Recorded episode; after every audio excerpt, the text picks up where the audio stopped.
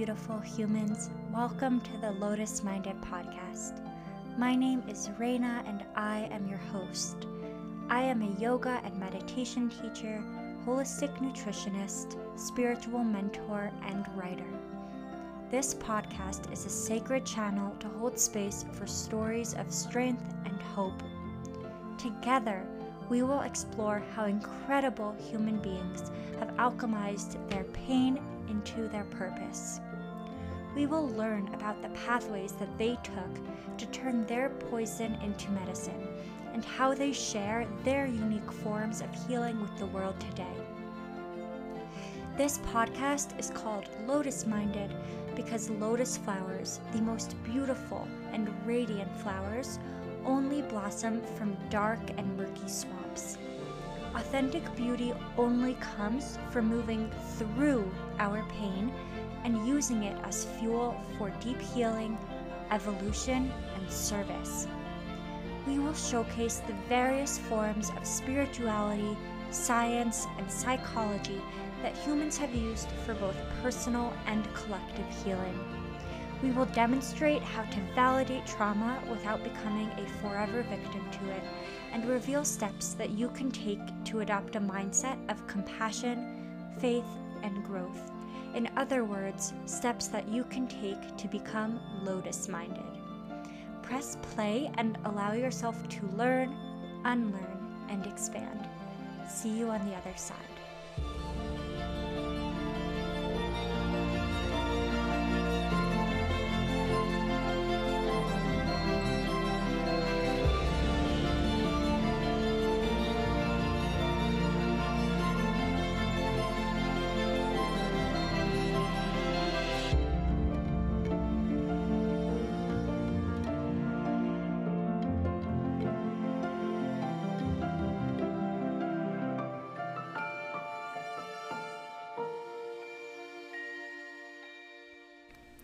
Hello, beautiful humans. Welcome to this episode of Lotus Minded. So grateful that you are tuning in today. This is a very, very, very special episode. It is the first official interview style episode of the podcast. So I'm so grateful you're here. And let me tell you, this is a really special, beautiful episode. In this episode, I'm interviewing one of my best friends, my soul sister, Eden Garcia-Thaler, and she is going to expand your consciousness, I have no doubt, and really get into how to fully release the subconscious emotional patterns that you have been programmed to stay stuck in. But before we get into Eden and what we talk about in this episode, I wanted to try a new thing. Well, it's new because this is the beginning of the podcast journey, but we're at the beginning of each episode, I share a lotus story from the past week. And what I mean by that is, as we've talked about, right, to be lotus-minded is to view any obstacle that comes at you during the day as an opportunity to heal, to grow, to evolve, right? And how to turn our triggers into our teachers, our pain to purpose, all of that. So I don't think this has to be a huge, breakdown to breakthrough moment every week. But I do think every week I'm definitely going to be triggered by something and I can learn from it. So by committing to share a lotus story from the week, I think I'm also helping myself by putting myself more so in the mindset of looking for how I can turn my triggers into my teachers. So that's why I'm here. I'm recording this on Sunday, February 20th, and this will come out on Wednesday. So I'm thinking I'll record these at the end of the week so I can reflect on the last week and think of my lotus story, and then by the time you hear it, I'll be in the next week. But so for my lotus story this week, some background is it was a big week for me this past week. The podcast launched, which has been a journey. And I started a new full-time job at CU Boulder, the big university here in Boulder. And I'm the collegiate recovery coordinator. So I'm now working full-time in the recovery center as part of the health and wellness team at CU, really helping students at the university who are in recovery, interested in recovery, on their journeys of figuring out what recovery means to them, who are struggling with a myriad, right, of different obstacles. So it was my first week in the office. I love the job so far. I'm so grateful for the opportunity to work there and to be helpful to college students and, you know, just be of service that way. But I think for any first week of a job, right, it comes with an adjustment, getting used to going into the office for me, as I've been like working at home for the last 2 years, and navigating all of that. So it was my second day in the office, and I was having trouble finding parking. And basically it's like $50 a month to get parking. But I thought, you know what, I'm just going to be able to find free parking somewhere close by. Thinking I knew best, even though it's my first week and everyone said, yeah, you know, you should probably get parking. I didn't want to pay that money. Maybe there's some scarcity mindset there. And so I was opening the recovery center that day. Because I was, yes, my boss had meetings, and so I was going to be the first one to get there. And so basically, yeah, I couldn't find parking. The minutes were ticking by. Minutes became 30 minutes. 30 minutes became an hour, and I couldn't find parking. And finally, I was like, you know what? I'm just going to pay for parking. And then I get to the lot, and I can't find a spot. It's like more minutes are ticking by. I'm freaking out. I start like crying. I like getting really down on myself and mean to myself. My inner critic's coming out, shaming me. And so eventually I'm like just doing laps and laps around this huge parking lot. And I stop and I say, you know what, Reina, we're going to just take a few minutes to feel into these feelings and to breathe, right? And so I did some breathing that I knew would regulate my nervous system. I was definitely in a fight or flight sympathetic response. And when we're in that sympathetic response, we cannot think clearly. Like literally our vision becomes much more narrowed. Our perception is very narrowed. We can't think of solutions. So I literally just stopped driving. There's no other cars around me, so it's okay. And I'm inhaling for 4 through my nose, holding for 4 at the top, exhaling really slowly for 4 out my nose, really just regulating my nervous system, taking a few minutes to do this, right? Like it's still early because I did leave early to get there because I am new. So I wasn't like late. No one was waiting for me at the center. It was going to be fine. I just wasn't as early as I wanted to be. And I did that breathing. I calmed down. My vision, my perception widened. I saw that this was really not that big of a deal. My inner critic just took control and was making a whole story about how I wasn't a good employee and all of these things. But when my inner mother was able to take over and soothe me and calm me down through my breathing, I was able to relax. And I believe, right, we live in this like mirror complex. So when I'm relaxed on the inside, opportunities on the outside will emerge. But when I'm in a sympathetic state and really stressed on the inside, I won't be able, my external reality will also reflect that back to me. So when I was really stressed and anxious internally, I couldn't find a spot. It was like scarcity on the inside, scarcity on the outside. And then when I did relax and breathe for a few minutes and calm down, I was in a space where I was being much kinder to myself. I literally looked to my right and there was a spot. And I was like, wait, was that there the whole time? And it like literally shows when you're in that fight or flight, like you just miss things because you're so focused on the fear. So I parked. It was like a $25 spot for the day, which is like half of the, if I had just gotten the $50 right spot for the month, right, that's like half of it. But my old mentor who's coming on the podcast for recording this coming week, named Erin, she has this quote and like this mantra she lives by that says, I happily pay the price. So I happily paid the price for my $25 spot. And you know what? I was like, I got a beautiful spot. I'm here on time because I left super early. No one's waiting for me. I have a beautiful job.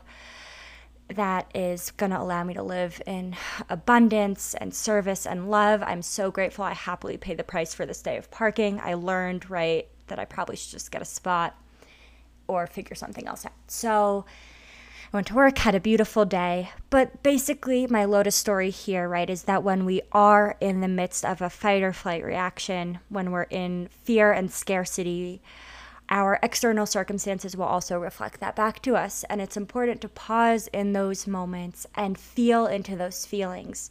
Give yourself the grace of the breath, of truly just getting back into that relaxation response, or turning on that relaxation response so that you can think and see clearly, so that the universe will be able to give you a gift. Because if you're in fight or flight, you won't be able to see the parking spot that's literally right next to you the whole time. So yeah, my lotus story there is, for me, right, this challenged me to look more into my scarcity parts and the scarcity mindset that was coming up around getting a spot, and looking at, right, like, why did that activate me so much? What's underneath there? And how can I bring in more of my divine inner mother into these experiences? And I won't get so deep into it, but yeah, of course, in those moments, like, a lot of inner critic thoughts came up. So now I have more information to unpack, to do this deep healing work with. So that's my lotus story of the week. Let me know, DM me on Instagram, and let me know what your lotus story of was the week. I really don't want this to just be like a one-sided thing. I'd love to hear every week what your lotus story was. What was a trigger that you turned into a teacher? How did you move through it? Definitely let me know. I would be so grateful to hear. So anyway, back to this episode. As I said, we have the beautiful Eden Garcia-Thaler. Eden is one of my best friends, as I said, and in this episode, we just get really deep into so many topics. Eden is a mentor and teacher of the process of integration. She focuses on helping others to illuminate and release the undigested emotions and patterns held within their nervous system that manifest as repeated blocks in their lives. And she helps her clients so that they can experience more freedom, wholeness, and fulfillment. So she has a very unique process of integration that we'll definitely get into. You know, integration is a word I think we hear a lot, but Eden has formulated her own technique for helping herself and her clients to process undigested emotions. So I highly recommend listening through to the end and following Eden. I'll put all of her information in the show notes. And I also wanted to share a little bit about how I met Eden, because it's a really kind of kismet story. Basically, I talked about this in the first episode, I believe, but it was January 2021, beginning of the new year. My boyfriend and I, we were living in West Philadelphia in a one-bedroom apartment that we did love so much, but we decided to go on a road trip for 10 days to Colorado. I had never been, and he loves Colorado. He had been coming here as a kid. With his dad on like camping trips throughout his life. So he knew it pretty well and wanted to show me. So we did the road trip. We got to Boulder. We went to Boulder, Aspen, Steamboat Springs, bunch of other places. And at one point we were doing a meditation on the mountains. We both like had a very deep emotional experience and looked at each other at the end and had the same exact download that like we were meant to live in Colorado at this time in our lives. So we drove back to West Philadelphia, packed up all our stuff, grabbed our dog, cleaned out the apartment so that it would be ready because we wanted to sublet it and find someone to sublet it. It felt so aligned. We knew we'd be able to find somebody. So we drove back to Colorado. We lived in the mountains for a few months, but weeks went by and we kind of both kept getting fucked over by leads on people who wanted to sublet our Philly apartment, and then they would just like back out. And we were getting super frustrated, a lot of fear, because then at that point, right, we had like 2 rents to pay. But eventually, I remember it was this one Saturday morning, and I cried because I was feeling a lot of stress about that no one was going to sublet our Philly apartment, and we'd have 2 rents, and like the scarcity mindset coming out. But eventually, I just said, you know what, like we do have the money to cover it. Like it's going to be okay. I surrendered. I let my fear pass. I cried. Canyon goes to the other room. He like says to me that I should just like meditate, relax. He goes to the other room and goes on a Facebook group of like Philly apartments, and he starts talking to this girl named Eden, and she's looking at the apartment, and on her side, I know this now because we've talked, but she's like, oh my God, this is what I've been manifesting. Hardwood floors, white walls, cool, crunchy area in West Philadelphia, very artsy, all these things she wanted. And so her and Canyon were talking.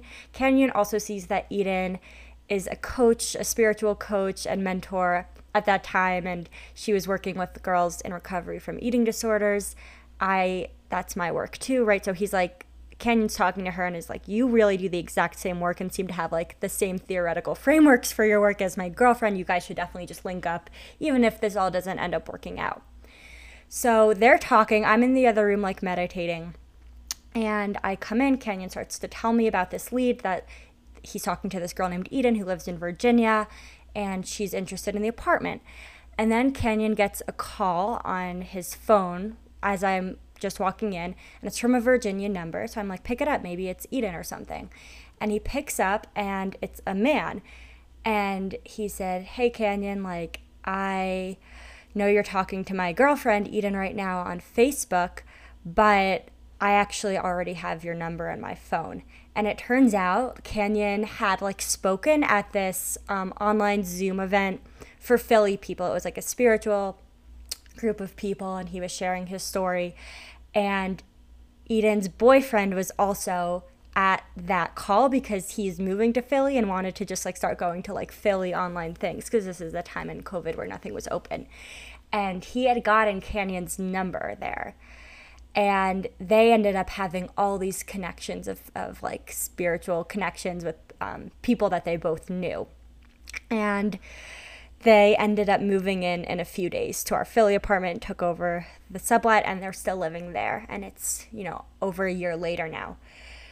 Eden and I became soulmates, so close. Eden's boyfriend and my boyfriend are super close. We all talk all the time.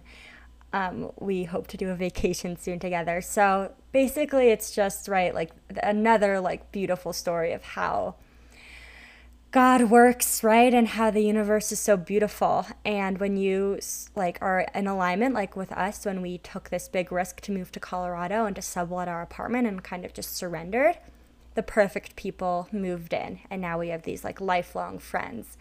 And, you know, we were so upset at first that we kept getting fucked over by all of these people who said they were going to move in, would like pay us a deposit and then back out. And we were so confused why we kept getting fucked over. But of course it was because they weren't meant to be there. Eden and Derek were. So it's just pretty wild. And yeah, so that's how I know Eden.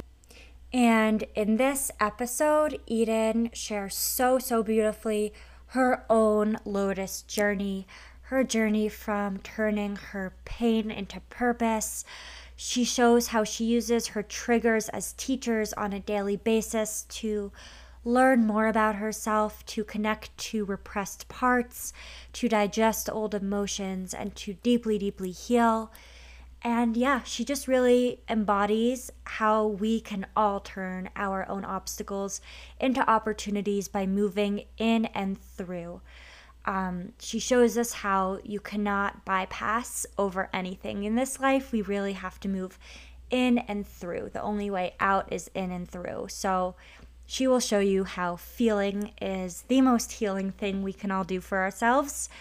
And I'm so excited to hear all of the golden nuggets that she has in this episode. So definitely reach out after you're done. Let us know what you took from it, what you're feeling and thinking. Would so love to connect. And definitely follow Eden on all of her platforms, on Instagram, her website, her podcast.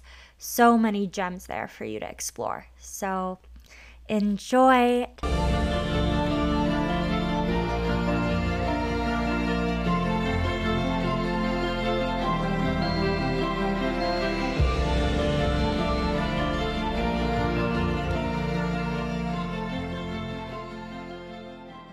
I'm very honored and very excited to be here. Well, I am so grateful for you to be here. As I was saying before, you're my first ever guest and interview. So I am just so beyond honored and excited to have this conversation with you. I feel the same way. And whenever we talk, whether, you know, we've never done an interview. So whenever we talk, we always have the best conversation. So I'm excited for how this is going to flow. Me too. Thank you so much. And I just want to put a disclaimer out to anyone listening. I did wake up with sniffles and sneezes. So if that is going on in the interview, you know why. But yeah, so welcome, Eden. I would love if we could start by you just introducing yourself to the audience, who you are, where do you live, and what you do in the world today. So my name is Eden. And I am a teacher and a mentor for people going through their own process of healing, and what I call integrating really is my word for healing, but essentially helping them to illuminate, understand, and then fully release the subconscious emotional patterns that they have been sort of programmed to stay stuck in these feedback loops, facing blocks in their lives. And I help them kind of root those out of their nervous system and help them to release any undigested emotion, pain, so that they can become more integrated. In other words, more whole and fulfilled. And I currently live in Philadelphia, but I'm originally from New York, but I'm really from Virginia is where I spent most of my life. Beautiful. That is so incredible. I can't wait to hear more of your journey into this amazing work. So yeah, I guess to start, I would love to go back in time. I know you especially love to discuss how our childhoods and the emotional wounding that occurs when we're all young, right, impacts us as adults. So I would love to hear for you, your journey of getting into this work, starting when you were a little kid, right? So where you grew up, what your environment was like, siblings, parents, all of that. Amazing. Oh my gosh. So yes, to answer the first part of your question, or at least acknowledge it, I fully believe that we are all continuously living out as adults if we aren't actively doing the work of what I call integration. I believe we are perpetually living out our childhood wounding in ways that we won't recognize in our lives, because on the surface it looks so different than it may have looked when those patterns first got laid down, but that almost everything can be traced back, especially, everything being relationship dynamics, back to our childhood wounding. So a little bit about me. I obviously have struggled with this, or I wouldn't be sharing this with the world and teaching about it. It's something I know intimately because I've had to do a lot of work on myself. I was born in New York, in New Rochelle, and moved to Virginia. I'm one of three siblings. I come from a blended family, so my parents were divorced when I was really, really young. I almost don't remember not being in my blended family.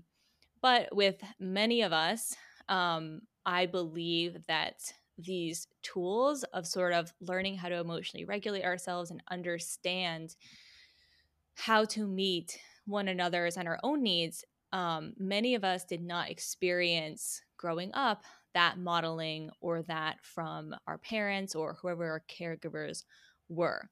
And even if we have the most perfect caregivers in the world who love us and do mean the best, I believe that we still all are going to receive some wounding. We're going to go through pain because no one is perfect. So some of my just personal wounding that I internalized and that I struggled with, being a quote unquote sensitive person, an emotional person, I always had a lot of emotional needs and I didn't really experience those being met. The ways that I learned to cope with that were initially through control, an eating disorder, so much anxiety and depression, and really just this whole mentality that I internalized, which was really a victim mentality. And I don't mean that in a degrading way towards myself or other people. I just use that term to describe sort of the narrative that I took on, which was really someone who was just in a lot of pain and had a lot of shame that I had internalized and was sort of projecting that out onto the world. And so experiencing that back in return. And so pretty early, I feel like I hit a lot of my rock bottoms really early, which was really convenient in a lot of ways because it set me on the healing path from a very young age. I, being like a type A perfectionist, control and people pleasing were the ways that I sort of dealt with things. And obviously the eating disorder, I found myself in the ballet world, doing professional ballet training and then dancing professionally, all by the time I was 16, 17, and sort of just went through the ringer there and sort of hit various different points in my eating disorder and mental health where I finally was introduced to meditation by someone. And I just started, it was really like my spirit just started waking up and like urging me in another direction. And that sort of set off my path that I am now on today. Eden, thank you so much for sharing all of that and giving us, you know, this very clear picture of your trajectory. It's so inspiring, and the way you frame it and can talk about it so insightfully now is just right proof really what this work does and being able to rewire our brains so we can have a different perspective on what we go through, right? And that's really why I call this podcast Lotus Minded, was because lotus flowers, right, are these beautiful, lovely flowers, but they only are able to blossom from really dark, murky swamps, right? This idea that our pain can become our purpose in the world. And you truly embody this to me, which is why I'm so grateful to have you as my first guest. I would love to kind of go back in time to what you were saying a little bit when you were saying you were this extremely sensitive child. I was too. And right, despite our parents can be the most wonderful parents in the world, but we're not always taught how to respond to extreme sensitivity and empathicness, an empathic child. So I'm curious for you, we've talked a lot about the two of us shadow, and I know you do a lot of work with shadow in your work with clients.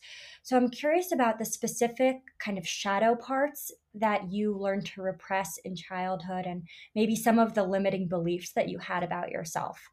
And then, right, I know you said you developed, right, perfectionism, people pleasing, and eating disorder, right, as these ways to kind of run away from that shadow, those limiting beliefs. So I was wondering if you could speak a little bit more about, for you, what were those shadow parts and those limiting beliefs that led to the specific coping mechanisms that you chose? Great question. So I would say in general, very generally speaking, I would say the large sort of thing that I internalized, this wasn't a conscious belief, but what I learned was that my needs were not valid, period. So what I really experienced was a turning inwards, and I sort of this full repression of any needs that I had to the point where like I didn't feel any emotions until I was like probably 21. Like I don't even know. But so really that large limiting belief that shaped it was because I was just in a setting in which that's how my childlike brain interpreted the fact that my every emotional need was not getting met in the way I needed in order to best thrive. The only logical realization as a child that I could come to was this must mean like I don't matter or my needs don't matter. So I shrank, and that manifested through my eating disorder with like literally not eating to like try and shrink myself and take up less space. And so I think there would be shadow then around any need that I literally had. I didn't, you know, advocate for myself in any way. And I think that the things that I was validated in was being smart, being good at school, being this overcompensation to try and receive love of being an overachiever, that's the only time that my childlike brain interpreted that I was getting any approval. So those kind of aspects of me soared. And then all the other parts of me kind of were more in shadow, as you would say. So yeah. Yeah. And, you know, something else we've talked a lot about, right, is that these like quote unquote coping mechanisms or quote unquote maladaptive behaviors like an eating disorder, addiction, right? These parts of us are trying to protect us in some way, right? They're trying to protect us from feeling our shadow, from looking at our past and our wounding. So I'm curious, right? Did you feel like, I'm curious your process of letting these things go, right? And moving from these things protecting you to suddenly feeling this rawness around those old parts. It was a long journey. It was a long journey that I'm still very much on because, as you have just illustrated, in order to let go of the maladaptive patterns, you need to build another way to deal with all of that pain that you are adapting to with these maladaptive patterns. And so that started for me with healing my relationship to food, because that was the way that was the most concrete and most evident that I was very unhealthy. I mean, it was like having real physical detriments to my body. Right. And so it sort of set me on this quest of figuring out at that point, just in my head, like, how do I stop being so neurotic with food? And so I went to college and I thought that if I like learned all about health, that would help me to like have a better relationship to food. And it didn't whatsoever.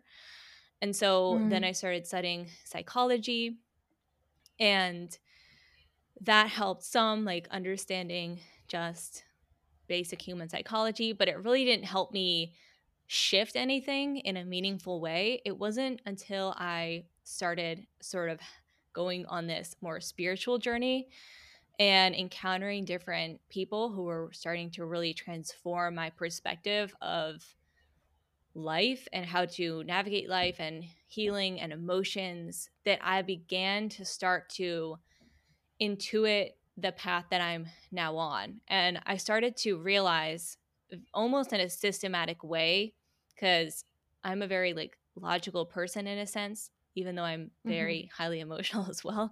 I started to realize, I don't even remember how I got to this, but I remember I was in India because I studied abroad in India, and I had met like who would become my first mentor, who just fully like awakened so much in me, my teacher, who I went on to study with for like 2 years. So much was brought up in the face of that. And I think we all probably have those catalyst moments where we just meet this thing, or we encounter this idea or this book, and it just like the floodgates start to open. But I remember like in my little like apartment or room with no AC in India, and I was like journaling and writing stuff. And I started writing down like all of my biggest insecurities that I had been like running from. Like I just started writing down on paper. Like it was the first time I'd even been honest with myself about how I actually felt. And I just started looking at this. Like I just started purging it out. And I felt so liberated from that and empowered from that, because one of the biggest patterns that I internalize actually, and that I believe is at the root of victim mentality, is actually just we're suppressing all of our shame. It's like we secretly feel or subconsciously feel very inadequate and very ashamed, but we don't want to look at that because it's too uncomfortable. So it's the blaming of like our experience on everyone else. And I was honestly going through life like that. Like I was not going down a good path as far as my relationships with people and the way I left relationships, the way I just sort of like operated in life. I wasn't taking responsibility for anything that I was experiencing. And so I started just venting this out. And over the course of the next several years, I started realizing that every time, and I started approaching this truly like a scientist, like I would literally wake up and be like, okay, I feel really crappy today, as I did a lot of days. I felt anxious. I felt depressed. And I would just straight up go into it. Like I would just look at it like, this is my practice is to feel this stuff. How do I get to the root of what this really is? And I would distill down the limiting belief, and I would have this huge like realization and this healing around it. And I started to notice that I started feeling so much better, not only genuinely inside, but I started to see my reality shift because those feelings and patterns actually started going away. So I know that was a long-winded answer, but I think it was only through the process of genuinely becoming ready and willing to face the emotional pain that I was numbing or soothing myself with food or with restricting or controlling or being codependent that I could truly become liberated from those maladaptive patterns. Eden, beautiful. Thank you so much for really spelling all of that out.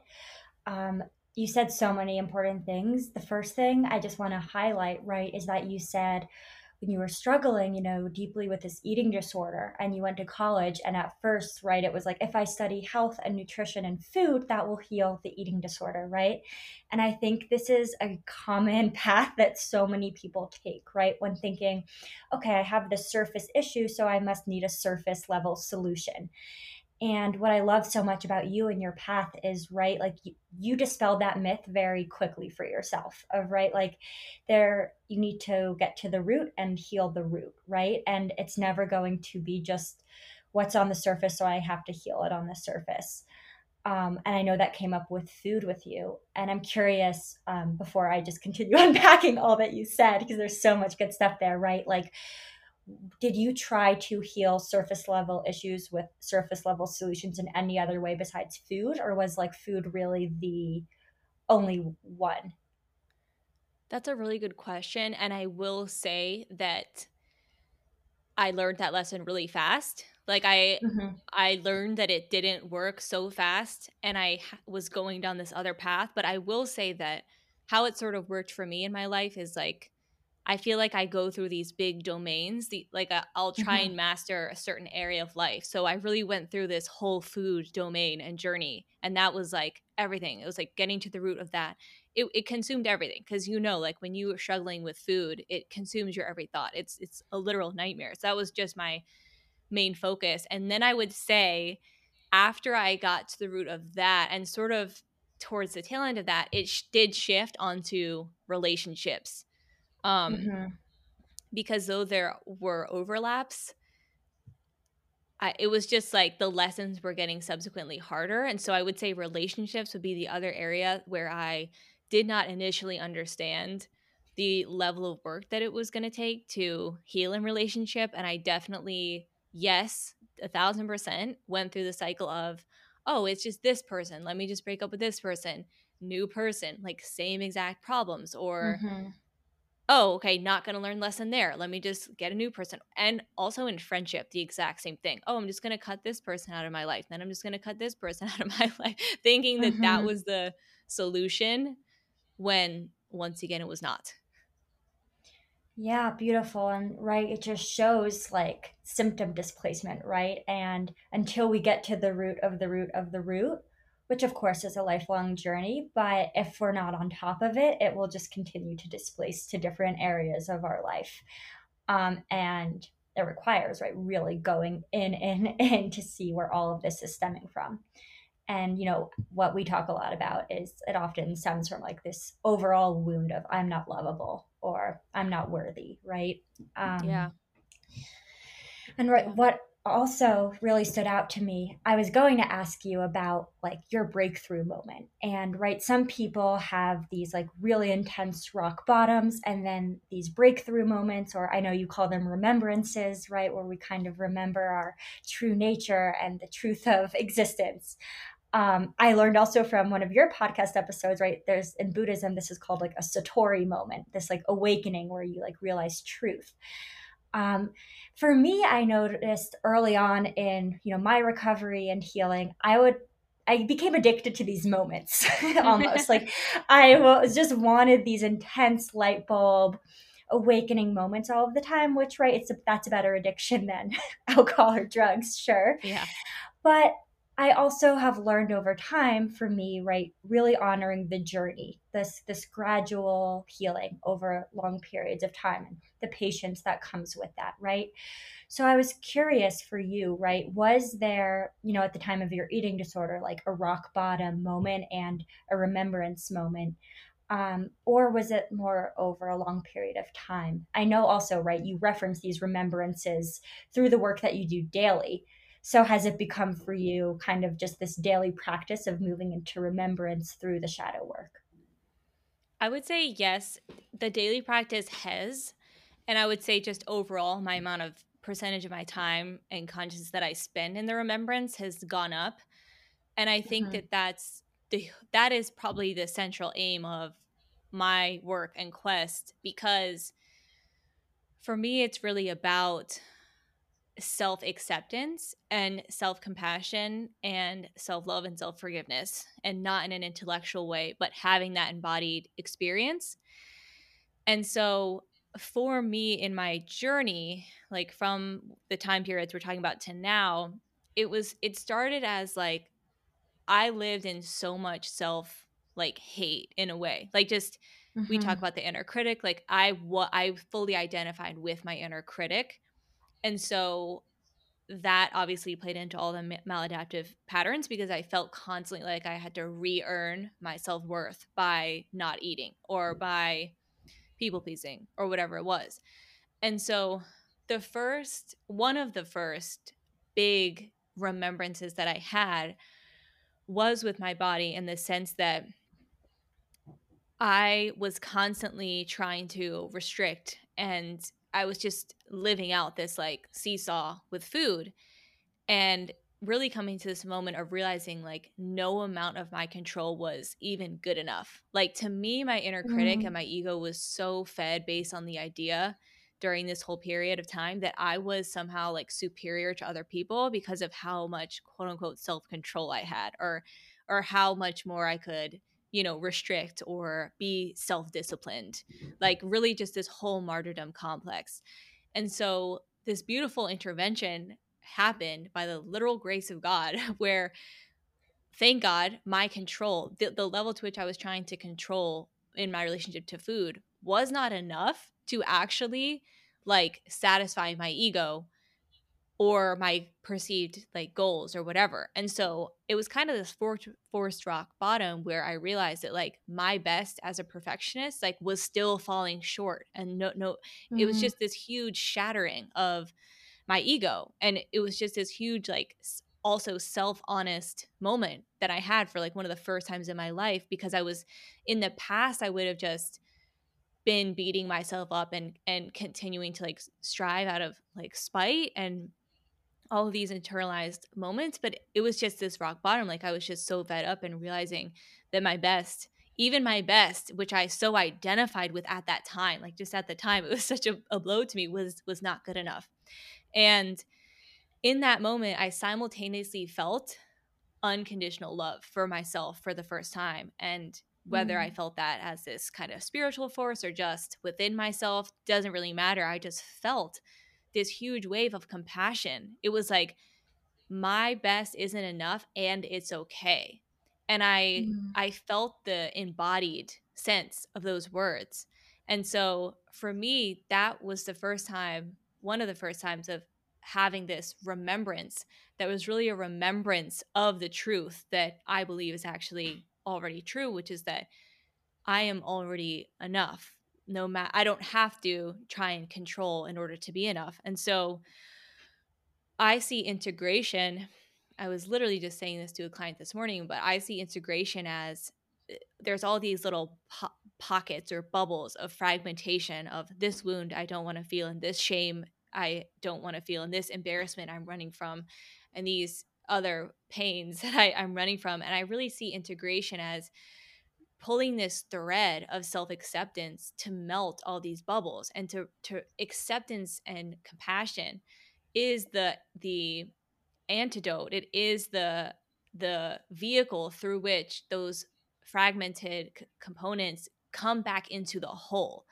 And when all of those fragments are compartmentalized out, they're fully repressed. The only thing left is the inner critic that we're now operating on. The only thing we're living in a completely diluted, unconscious, fragmented, pain-based state where we're just running from the inner critic. And so that's why for me, remembrance is everything, because it's the remembrance of that which is already true that we have just learned to forget. That's so beautiful, right? And I think sometimes it takes a certain amount of like deep pain and surrender to be willing, right, to let those shadow parts in, right? Because that's courageous, right? These parts that we're so ashamed of in ourselves, to have this courage and strength to let those in, right? At least for me, oftentimes I need to get myself into enough pain where I have no other choice. And the surrender to myself is the only option left, right? But it's the truth. Yeah. And, you know, going back to that moment you had, one of the breakthrough moments of being in India in this little room with no air conditioning, right? And just being fully with yourself and writing down all of these insecurities, right? In a way, that was what you were just describing, of inviting all of these shadow parts in. And the relief that we feel when we can do that, and we're not going to die. We can have all of these parts and we're still whole and beautiful. Yeah. That relief. 1000%.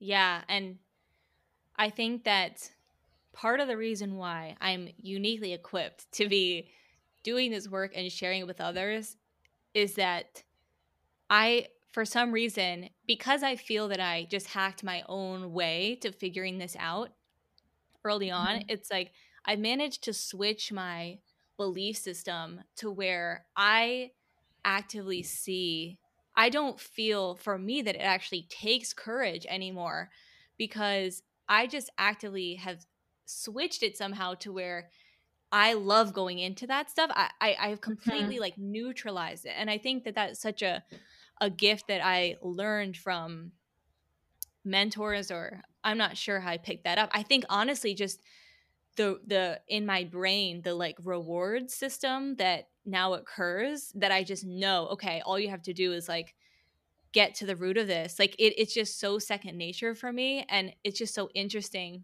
and sometimes frustrating. And I know you probably experience this too, being a person who like does this type of work, but that other people like don't want to do it. I have to constantly remind myself that to other people, like no one wants to really do this, or it's really hard for them. Because for me, I'm like, oh, what's my worst fear today? It's like, oh, I secretly think I'm like so in love. Like it's just so neutralized that I do it so much. But yeah.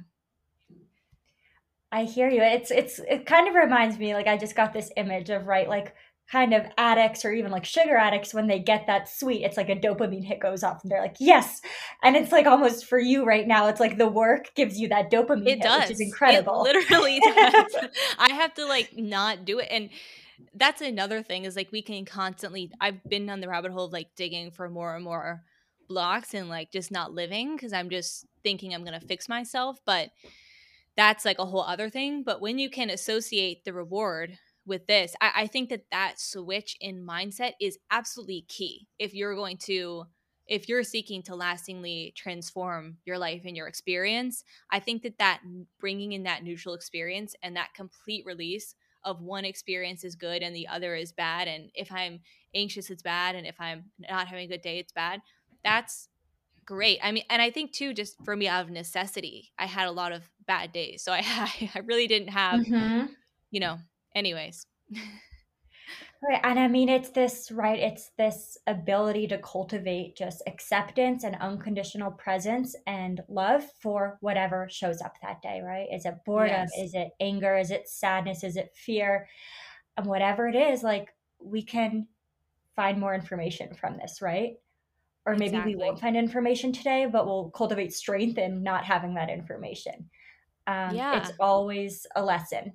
Right. And maybe you'll have a utter transformation of realizing some pain you've been holding onto for years. It's been creating some pattern that you're going to heal like today, which is so exciting. I did an Instagram post yesterday that, you know, a lot of it I've learned from you, and I would love if you could speak to this too, right? How when we give ourselves unconditional permission to fully feel whatever is coming up, you know, let's say it's crying, like an intense sadness, bawling, instead of trying to shut it down or tell ourselves that we're weak or tell ourselves that we quote unquote shouldn't be feeling this way. If we give ourselves the gift of just fully feeling whatever emotions are coming up, whether it be sadness or like intense anger, we are shedding months, years, and maybe even generations of repressed pain, shadow, trauma. And that feeling experience in itself can be the biggest medicine you need, more than any green juice or yoga class or anything. And I know that is such a central part of the work you do with clients and yourself. So I'd love if you could speak to that a little bit. 1,000%. I see every emotion that arises literally as our inner child. I'll just say my inner child for this example, coming to the fore. And what the reason why it's coming to the fore, again, this emotion, is because it has not yet been validated, and therefore there has not been integration created around it. And I'll describe what I mean by that. So whenever this emotion comes up and we don't give ourselves the space to fully feel it, we are essentially reinforcing the invalidation of that experience that we at one time internalized from how we saw things externally. So we're just reinforcing on the inside dichotomy, the same dynamic we once experienced. And the reason why we're likely doing that is because we have a judgment around that emotion. We see it as, I'm being too much. I shouldn't be having this emotion. I'm too old to be this. I should be farther along, whatever it is. And that's the shadow, right? That's just the lid that keeps that emotion continuously repressed.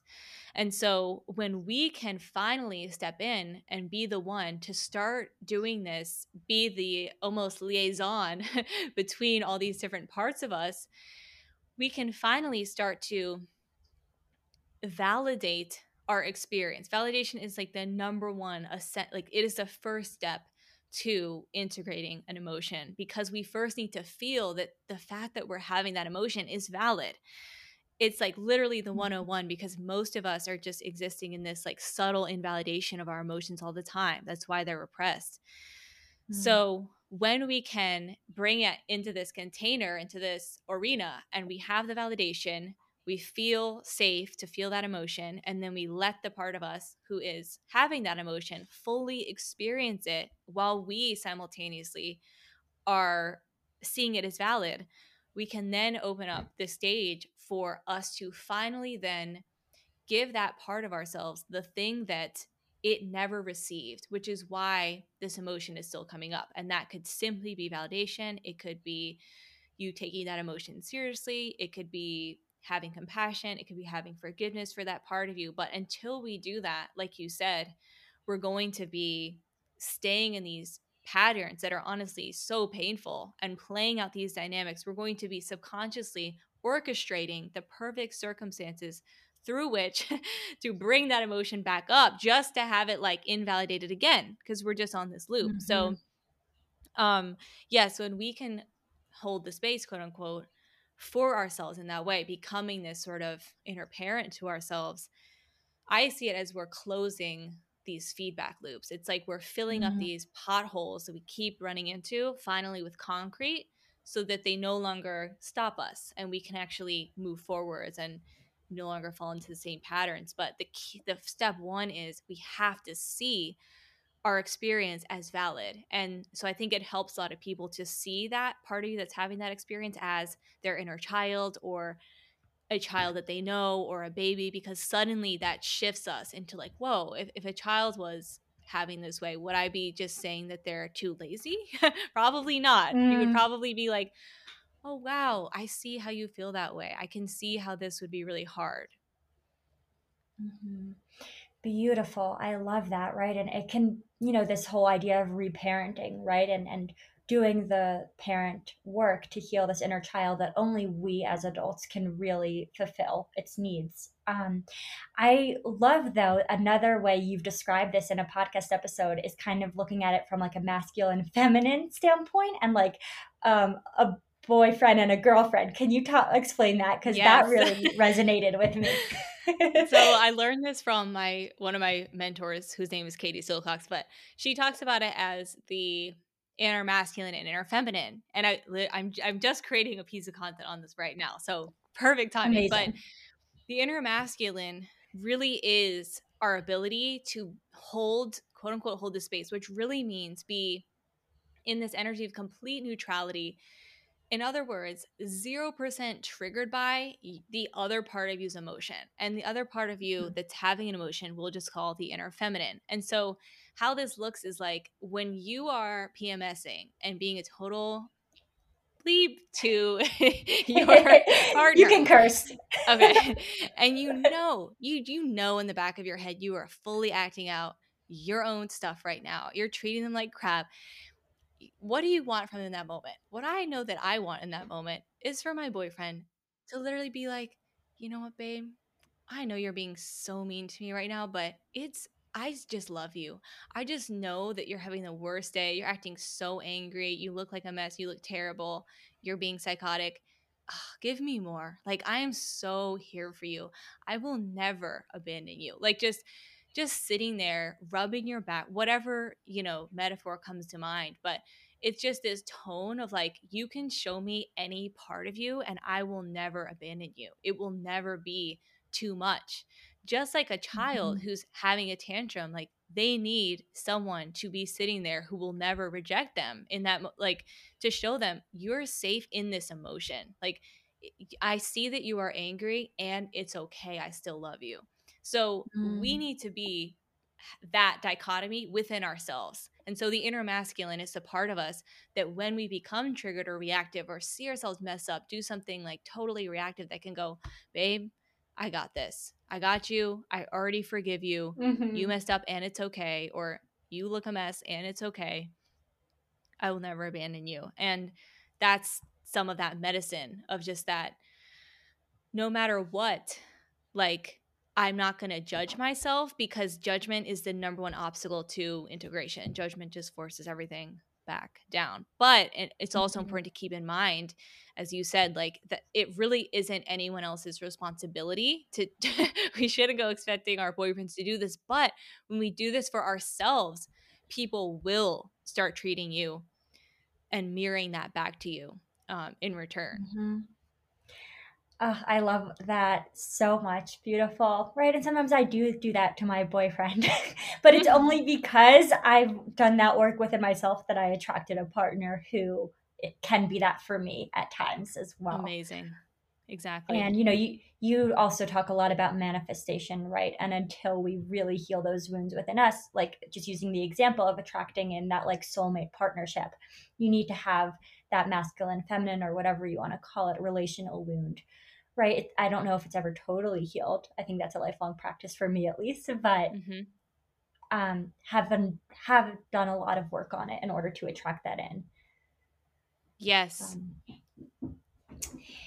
I know also, you've talked a lot about like, right, your internal world on the inside is what is going to manifest on the outside. So instead of, in this healing path, trying to manipulate and change all of these external scenarios, what's most essential is that we look inward. Can you talk about that in your own experience? You can choose any topic, relationship, work, school, anything. And how, when you healed that wound internally, like it manifested externally. Oh, my favorite topic. So I'm currently playing this out with money right now. So I'm not going to talk about that one because it's not as healed. But I mean, my relationship is a perfect example of this. And you talked about this. And I think this is a main thing everyone's going through and can resonate with probably at some point. But totally. I have a 3-part podcast episode, so I can't summarize this. But essentially, in partnership, in my personal experience, after I healed my food issues, I still had all these like total codependent issues. And I sort of believe that when we're still in the process of like healing, we look for a partner who really is just going to like meet all of our emotional needs. When we're coming from an unconscious perspective, it's like we're really just looking for someone who can fulfill all the things, all those unhealed wounds inside of us. And so that was exactly me with my current now partner, who I was absolutely obsessed with. Like, I was literally a psycho. I was obsessed with him from the moment I met him. It was truly the definition of like trauma bonding, but mixed with actual soulmate connection, because we actually are like soulmates in my opinion. But there was this huge layer of like trauma bonding laid on top, for me at least. And I was fully like, number one red flag is like, if you are in a grasping or longing or fixating mentality, like you're in lack mentality, and that's coming from a wound. And so that was me with him. I mean, I was obsessed. I like couldn't let it go. I like had 3 quote unquote heart to hearts where I tried to like tell him that I was in love with him, and he was just like, no. I mean, he wasn't that bad. He was, I'm making it seem like, but I did end up. Listen to the episode on Eden's podcast. Just listen to the full story. I ended up having my heart broken by him, and basically like in whatever way, shape or form turned down. And I was like, okay, like, dang, like this is it. That's it. That was the first time I've ever had my heart like really broken.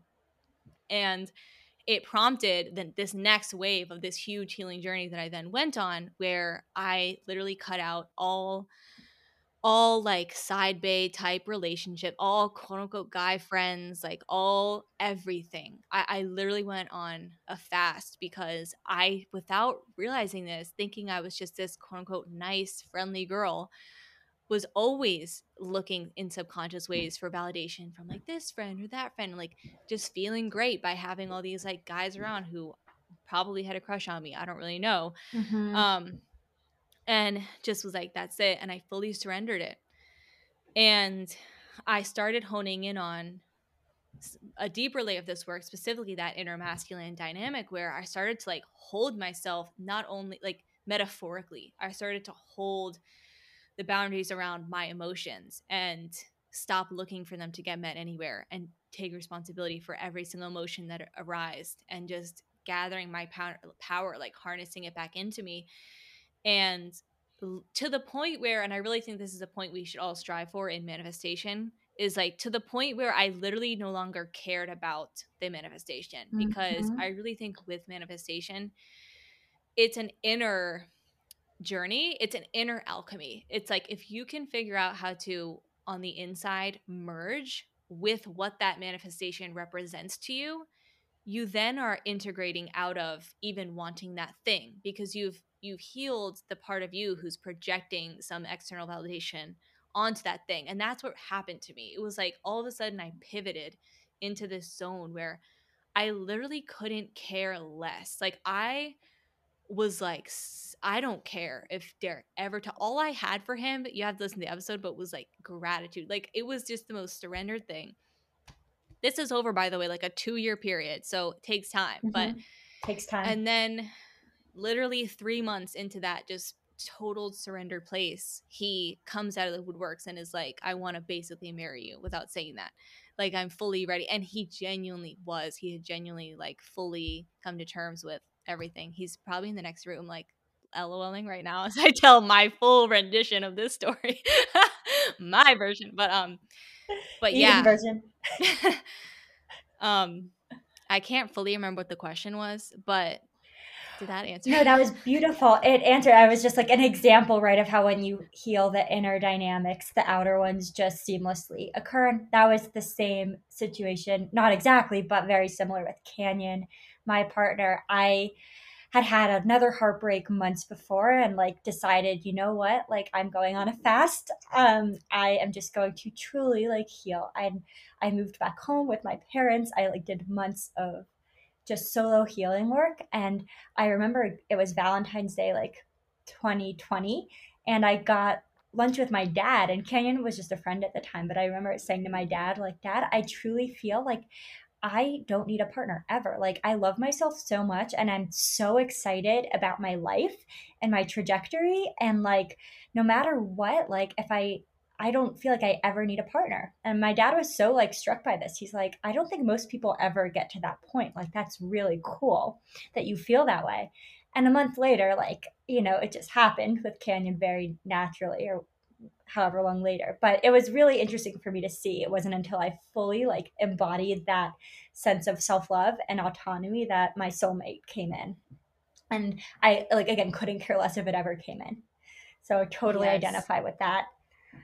Yeah. And it's also when, like, because what that is too, it's this inner merging of, like, for me, when you're in grasping or desperation, you are like a polarity of energy, and you're looking for that other piece externally to really, like, soothe you or to be all those things. And when your system, during that time when I was healing, I, like, intuitively would start just, like, acting to myself in a deep, emotionally intimate way. Like the way I was hoping a partner would, like the way I would talk to myself or even just, like, hold myself. Like, and it's like I had to, and I think this is true for all manifestation, like, familiarize my nervous system with receiving that other piece. And so it's only when you are in that complete relationship of wholeness within yourself are you going to call in a whole person, because that's finally familiar within your nervous system, is that level of intimacy and being seen. And it's the same with any relationship dynamic you want to heal. Like, do this work, because you're going to enter into the most loving dialogue, like, with yourself and your inner child. And when you start to validate those emotions and finally take them seriously, then other people will too. And so wordlessly, as well as you're just going to feel so much more, like, deep love for yourself. But yeah, it really is magical, you know. It really is spectacular. Something I wanted to talk about, I think you talked about it in your first ever podcast episode, and it has always stuck with me. I'm kind of going back to remembrance, right? And when we're on this path of healing wounds, like, let's say this relationship wound or partner wound or whatever, I love that you really talk about, oh my God, so, never mind. I'll tell you later. Something just popped up. Manifestation. Oh my God. But anyway, kind of on this path of healing, right? I talked about earlier how, like, at first I was kind of addicted to these moments of breakthroughs or remembrances. And I want to talk about that spiritual perfectionism also. But something that you've really delved into in your work is that we are human. So a byproduct of being human on earth is that we have a limited consciousness and a limited capacity to always be in remembrance, right? And we kind of come here and we forget and we remember and we forget and we remember. But that's kind of awesome, because we get to have these, like, beautiful new experiences of remembrance every day, right? And it's you don't have to wait till New Year's or whatever. It can be every day, every moment that you're willing to go there. And, you know, you had this beautiful example in your podcast of, like, when you were living with Derek, your partner, and, like, he was going on vacation and you were really sad that he was leaving, but you were so excited for when he got back, because there would be, like, that remembrance. And you know, so it's oftentimes, right, like, I personally, and I believe, you know, we are always in a state of healing, and right, life will give us all of the people, places, and things that we need to heal, like a mirror to what is inside of us that needs more attention, right? But that the forgetting is part of it, and it is not necessarily a quote unquote bad thing. And I know in your work with Tantra, right, the main belief there that you've talked about is, like, there is no good or bad. It all just is. It's information. So I'd love for you to talk about, like, forgetting and remembering and why that is a beautiful thing in healing. Well, I think that, so I went on, when I started getting on this path, I had this, like, blast off spiritual awakening. Like, I truly, my vessel, my human body was not prepared to handle the level of just, like, I mean, you've probably been there. You've heard about, like, it's a whole pink cloud where it's like, you are just on cloud nine. Like, and that was me. Like, I really thought that, and I've heard Rod Stryker, who's, like, a really amazing yogic teacher, but talk about this, where it's like, you start chasing the ecstasy. And it's like a lot of people on the spiritual path are really bypassing. And that's a very common thing to say, but I think it's literally 12 times more common. And I think, like, for most of us, like, we really don't need to be that concerned about this true spiritual path, at least for me at this stage in my life. Like, I'm like, if we don't need to be talking about the 5D until we've mastered like the 3D, like how's your relationship with your family? Like I know for me, I still have a lot of work to go. So I don't really need to be focusing on blasting my consciousness. Like to me, that's just like really futile because number one, like we came here to have a human experience. And I think like, let's focus on that because there's plenty of work to do and we're a human. Like I know I'm getting a little ranty right now, but I just love it. Keep going. I spent like a few years like truly on another plane, just bypassing everything and truly not focusing on being human. And I think it's just turns into this quest where there is no end goal, and there's so many reasons why we subconsciously are motivated to bypass the actual work that you and I are talking about because it's actually really hard and painful. And I think a lot of us get onto a healing or spiritual journey because we're in pain. And so I think it's really easy at first to be holding on to this expectation that this coach, this realization, this teacher, if I do this mantra every single day for this amount of hours, like it'll make me better, or I'll finally be perfect, or I'll finally feel like good. And it's, that's really more a question of like, what are you running from? Because that's actually where the integration and healing needs to occur. And then sort of my other thought on this, well, I have a couple more thoughts, but my next thought on this is like what you alluded to, which is that as a human being, it is not my personal aim to reach enlightenment. My personal aim is to be a really good, a better and more compassionate human being. That's an attainable goal for a human being. And that's what all of my work is designed to like help people attain. So I think that when we just set up our goals, we need to be really intentional as to not create a situation where we are never going to be kind of satisfied or feel good enough. And then finally, with this duality of just being whole and being imperfect, I believe that our soul, our spirit, our beingness is perfect in a sense. It's perfect. We're already loved. I believe in grace. Like I believe in God. I believe we're already check mark. You're good to go. Even if you're a murderer, like literally on a soul level, you're already loved. Like if you desire that, if you want to partake in that. So on one hand, yes, we're done. Like we're totally unconditionally loved. On another hand, to what extent are you actually experiencing that in your day-to-day life? Because I know for me, I could say that all day long, but still feel horrible. You know, and so that's because I'm a human and I have consciousness. I have a real physical body, which means I have a nervous system, which means no matter who I am, no matter how perfect I'm going to try to be to my child, my kids are going to have wounding. They're going to develop patterns. They're going to experience pain. They're going to be mean to other kids when they're having a bad day. And that's because they're human. And so it's just holding this dichotomy of we're perfect, right? We're perfect. We're inherently deserving of love. And that's not always going to be our experience in life as a human. And so I think it's one of those where there's two truths and they seem to conflict, but they really just simultaneously exist.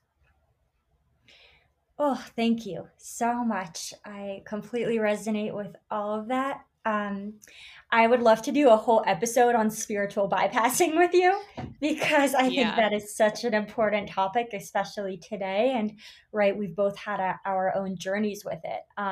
You know, for me, like from ages like 17 to 22, it was right. I was like, quote unquote, spiritual, drinking all the green juice, going to yoga every day, doing my mantras, whatever. But I was so disconnected from myself, living in a totally different world and using spiritual principles oftentimes to hurt me, which I think, right, that's where the real harm comes in is when we're using love. We're all souls and light and love, so it's fine. And I'm choosing to just see light and love in this person, even though they're hurting me deeply, right? And we can do a whole episode into spiritual bypass. But I love that you really showed me from what you just said, like spiritual perfectionism is just another form of bypassing, right? It's like this other way of running from something.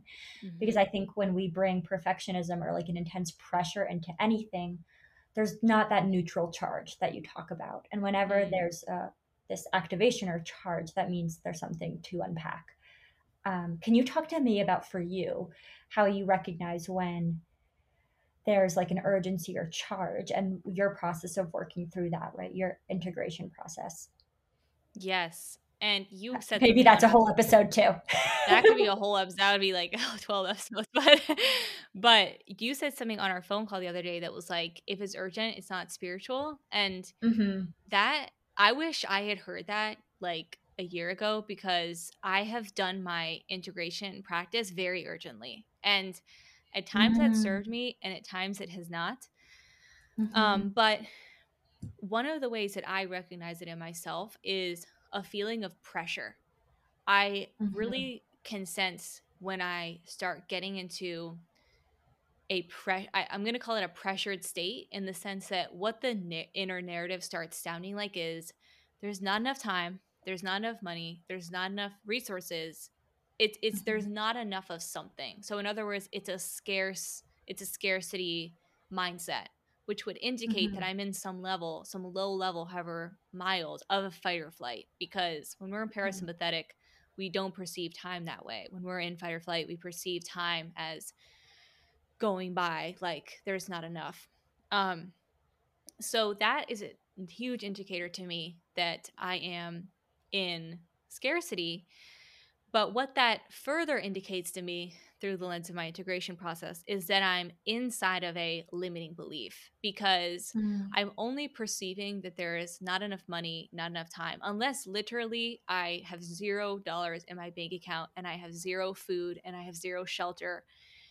Then it is just a perception that there's not enough time or not enough mm-hmm. money or whatever it is.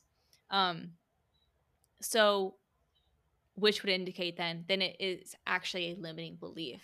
And so what that tells me is that somewhere I'm believing that whatever my experience is wrong. So I'm trying to give an example of this, like today. Like today I was thinking about my business and I was having so many thoughts and I was getting so overwhelmed, because I was like, oh my gosh, I really want to set up like this Patreon tier and like but like I also want to be on Instagram and I need to figure out what this podcast episode is for this week, and I don't have any ideas and I like can't figure out what it is, and like, oh, like there's not enough time, like I'm so behind. I was like, oh my gosh, I'm inside of a limiting belief. So what am I mm-hmm. believing right now that is creating the sensation of scarcity? And mm-hmm. the thing that I was believing was that I couldn't take something off my plate, or I couldn't make these tasks. I couldn't give myself more time to complete all of these tasks. Mm-hmm. And the reason why I didn't want to do that was because I wanted to make it happen really fast, because a part of me was feeling like, oh, I'm not as far ahead as I want to be. And that's hard for me to feel because whatever reason. So that's like a little bit of my process, is how I look at like, what is the belief that I'm holding actually in my body that's creating the experience of pressure, which if I can, number one, assess that belief and see, is it true or is it not? And the only reason why I'm probably not wanting to release that belief is because if I release that belief, I'm going to have to bring self-acceptance in. In this instance, I had to bring in self-acceptance into, I'm not there yet. I'm not at the point where I have 2 Patreon tiers, this email list, this list. I'm not there yet in my business. This is what I have the capacity for. Mm-hmm. And so it's like that humility and that like self-honesty and that self-forgiveness and compassion. So yeah. But does that make sense? Definitely. That was a very beautiful, clear example, right, of how this works. And it reminded me of something you've shared also with me, is like There's so much talk these days, right, about manifesting from thoughts and think positively and make a vision board and put sticky notes of affirmations all over, which, like, I'm not against those things. If you do those things and they make you feel good, make the vision board, cut out the magazine pictures. I've done that too. Maybe I'll do it soon. And in that same space, right, changing your thoughts alone is, in my opinion, right, a form of spiritual bypassing, because and what you've taught me is thoughts are a symptom of a dysregulated nervous system, or like lack thoughts, scarcity thoughts, fear thoughts, all of these, right? Like pressurized thoughts. It's not the thoughts that you have to change on the surface, just like how with an eating disorder, it's not the food that you have to change on the surface. It's getting to the root, which is the nervous system, as we are humans. So I'd love for you to talk us through like how you realize that for yourself, because so much of the work that I know you do with clients is about rewiring the nervous system, which naturally by doing that will change your emotions and your thoughts. Yes, I wholeheartedly am very passionate about this. And I think that did you ask how I realized this, or what was your question? Yeah, sorry. I guess, right. Yeah. How you realize this for yourself, and I guess like how you work with clients through this. Okay.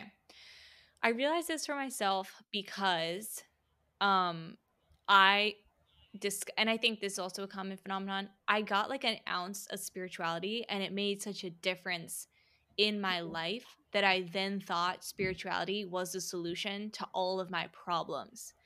Mm-hmm. And in that ounce of spirituality that I was receiving, there were actually some really powerful techniques that did help shift things for me on an emotional level.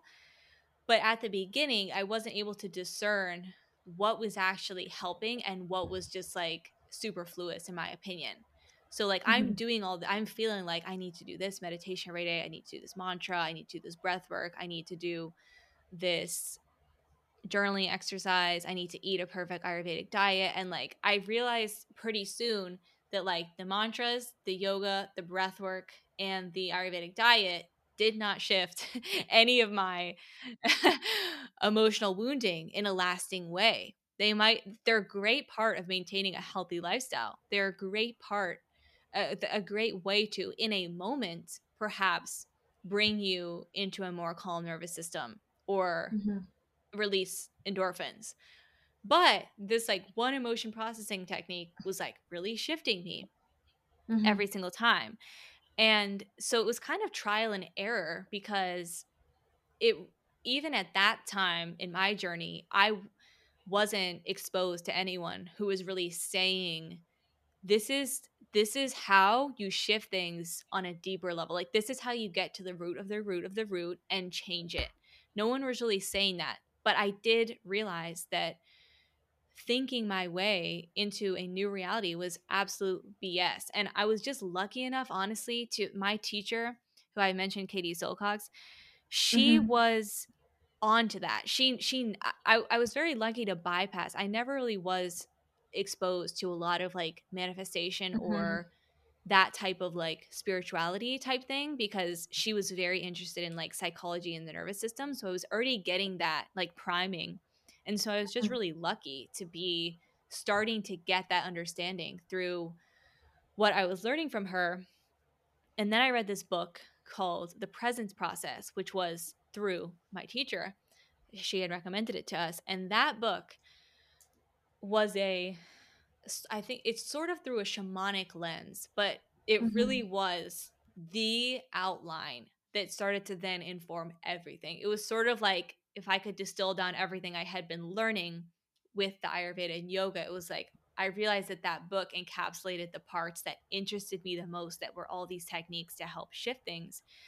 And although it is still a very spiritual and even in some ways bypassy way of achieving the results that I like to achieve in myself and with clients, it did lay the foundation that said like 0 to 7, everything, he calls it, I think, vibrational, is a vibrational imprint. So now we know that's the nervous system. So that's kind of how I started. And I just read this book and was like, oh, that's completely it.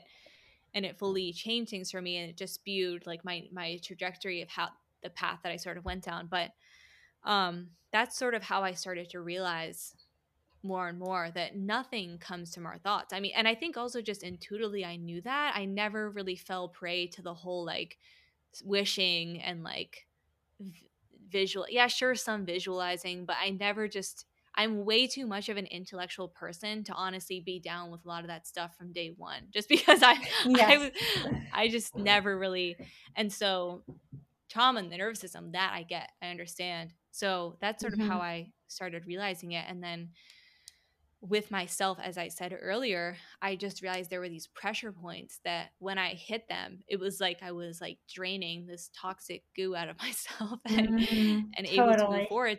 And then my thoughts would change, my thoughts and beliefs. And yeah. I love that. And something, right, that you've stressed so much is like, you don't have to do ayahuasca or take psilocybin to have a spiritual awakening or like get to these roots. It's actually a really organic process. Look at what triggers you. Like if you want to heal something, you have to look at what triggers you and then feel the feeling and do that root work. And I highly encourage everyone to listen to Eden's podcast episodes because she goes in depth about how to do this work. But yeah, I, you know, for me, like I am sober, right? And psychedelics are not part of my recovery, but there are moments where I'm like, am I missing something? Am I missing some huge spiritual awakening that I see other people who use these drugs have? And like talking to you has been so helpful, right? Because like I can actually have those awakenings every day in this really organic, natural way by just looking at what fucks me up emotionally. And it's really that simple. Yeah. I completely agree. And I think that a lot of spirituality, like I said, it's like there's a kernel of like an effective thing wrapped in like all of this extra stuff that doesn't need to make sense and like jargon and just like justification. And I think what I strive to do is to boil down like what actually needs to happen and just empower people with that, because no other person, no teacher, not even a coach, a guru, a school, a methodology. Truly, if you can just understand some pretty like basic, in my opinion, beliefs and mindset shifts and tools, there's nothing you cannot heal. There's nothing you can't transform, and you really do not need any complicated or superficial modalities. They're all great. Sure, meditation, great. That's going to heal your brain. Like it's going to be amazing. Yoga Nidra, great. It's going to restore your nervous system. Yoga, great. It's going to like work out your body. But as far as that actual deeper transformation, that's what I'm about. Totally. And right, I just wanted to like disclaim I'm not against psychedelics for certain people or any of that, right? Each person's on their own path and whatever works for you, great. I think it's just like in my experience, for me, I need to look at what's really working for me. And all of these practices are beautiful additions to like what you said, living a healthy lifestyle. But at the end of the day, to really transform from the inside out, it's like these practices of doing that deep work, which can look different also for different people. But I really resonate with how you do it. So here we are. Yeah. Beautiful. And so I know we're almost at time. I'd love to ask you a few rapid fire questions if you have a few more minutes. Perfect. Okay. So what is a lesson that you would share with your younger self that was in the most pain or the most confused?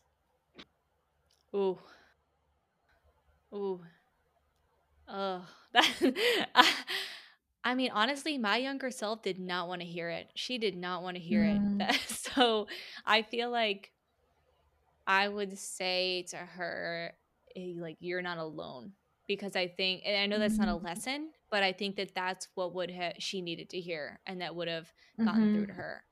I would have just said, you're not alone. Like, you can't do this alone, and you don't have to do this alone. Beautiful. And right, I love that you mentioned, right, she wouldn't have listened maybe. And right, it's like our younger selves did the best they could with the information they had, the nervous systems that they had, right? So yeah, that's beautiful. Who is your greatest teacher or biggest inspiration today? Like real people or like What do you mean?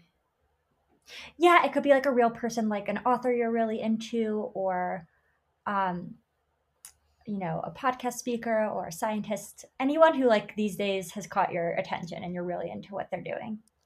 So two, the one is Gabor Maté, who is a physician, but he literally, I don't know, my teacher who I mentioned throughout the episode was like, would recommend his books to us. I just listened to his one of his podcast interviews. So the first time I was like, this is exactly what I'm trying to say. Like, he clearly, I was like, I've been absorbing these ideas through the ether, which all ideas are like recycled, but I was like, oh, this must be like how I've been coming up with this stuff. But also this whole process too that we're talking about, it's extremely intuitive. It is extremely intuitive, at least to me. Like, so anyways, but he talks all about the emotional needs and pain, and perfectly articulated. So wonderful. And then my second one is someone who I just interviewed for my podcast. Her name is Jessie Huntenberg, aka Mind Witch Mama, and she is someone she's one of my biggest like in-person expanders right now. Just absolutely brilliant mind, so well able to articulate all of these concepts, so creative, and just hugely expansive for me. So, and we just had our interview, so that's the other person. Check that out. It's a big inspiration to me right now. Yes, yeah. Do you have a like supportive morning routine and evening routine that helps to like nurture your inner child and take care of yourself that you would share? So I do like my own kind of integration process every single morning. It's my number one priority every single day. Mm-hmm. So what does that look like? So what it looks like is journaling. First, I'll journal. I keep a list of main triggers that are presenting. But for the most part, I don't have to keep a list because I just know what they are. And then I will journal to the root of it using prompts that I have inside of my client resource hub that I share with all of my clients. And I also throw them out there on the podcast all the time. Mm-hmm. And I'll get to the root, and then I will do – sometimes I'll like have sort of that integrating moment during the journaling, or other times I'll do like a visualization to kind of complete the healing, and then that's it. That's like what I do for that. I love that. Yeah. Beautiful. What's your favorite like moment of the day, if you have one? I do have one, and it's early afternoon. It's in where my desk is in the other room.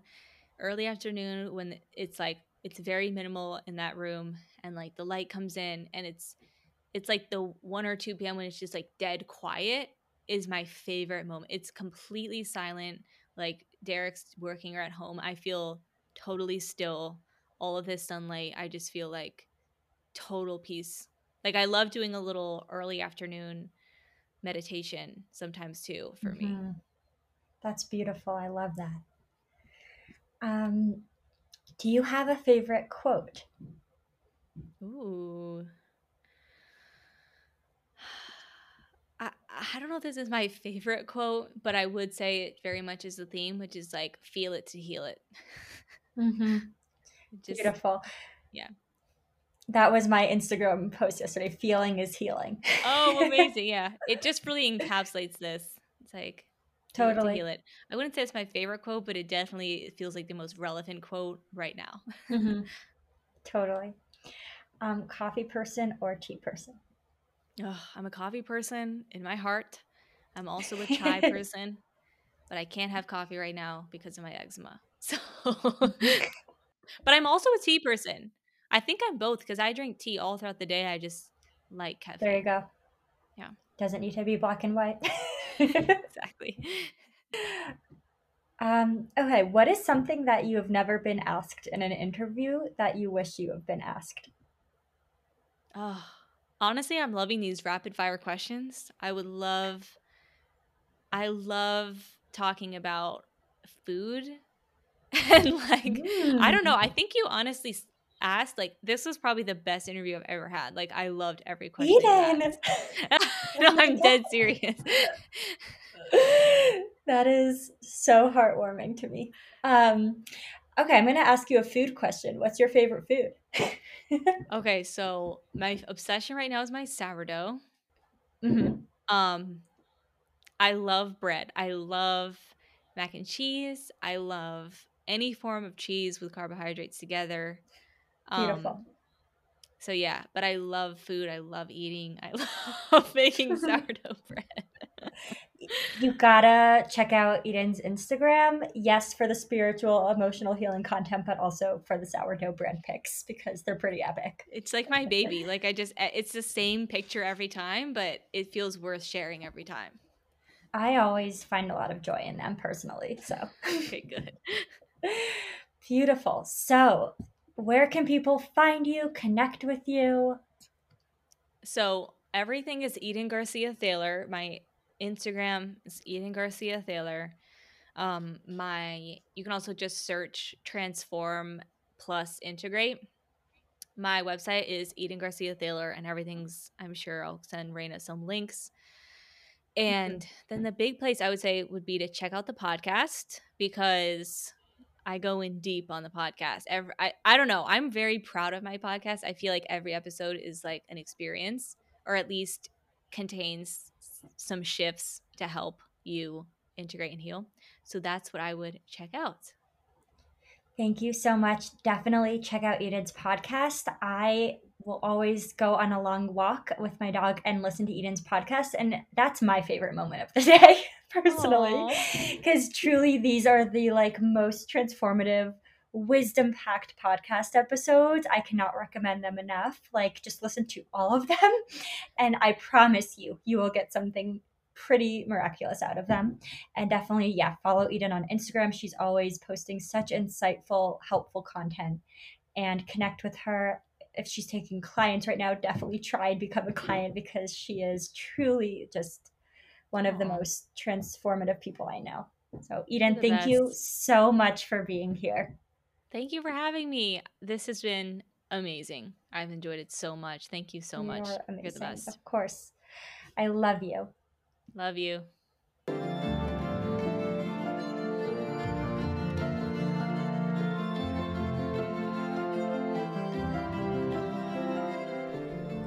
Thank you so much for listening to this episode of Lotus Minded.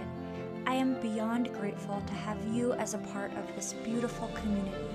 It would mean the world to me if you could rate, review, and subscribe to Lotus Minded so that we can continue to share stories of strength, hope, and healing. Much love until next time.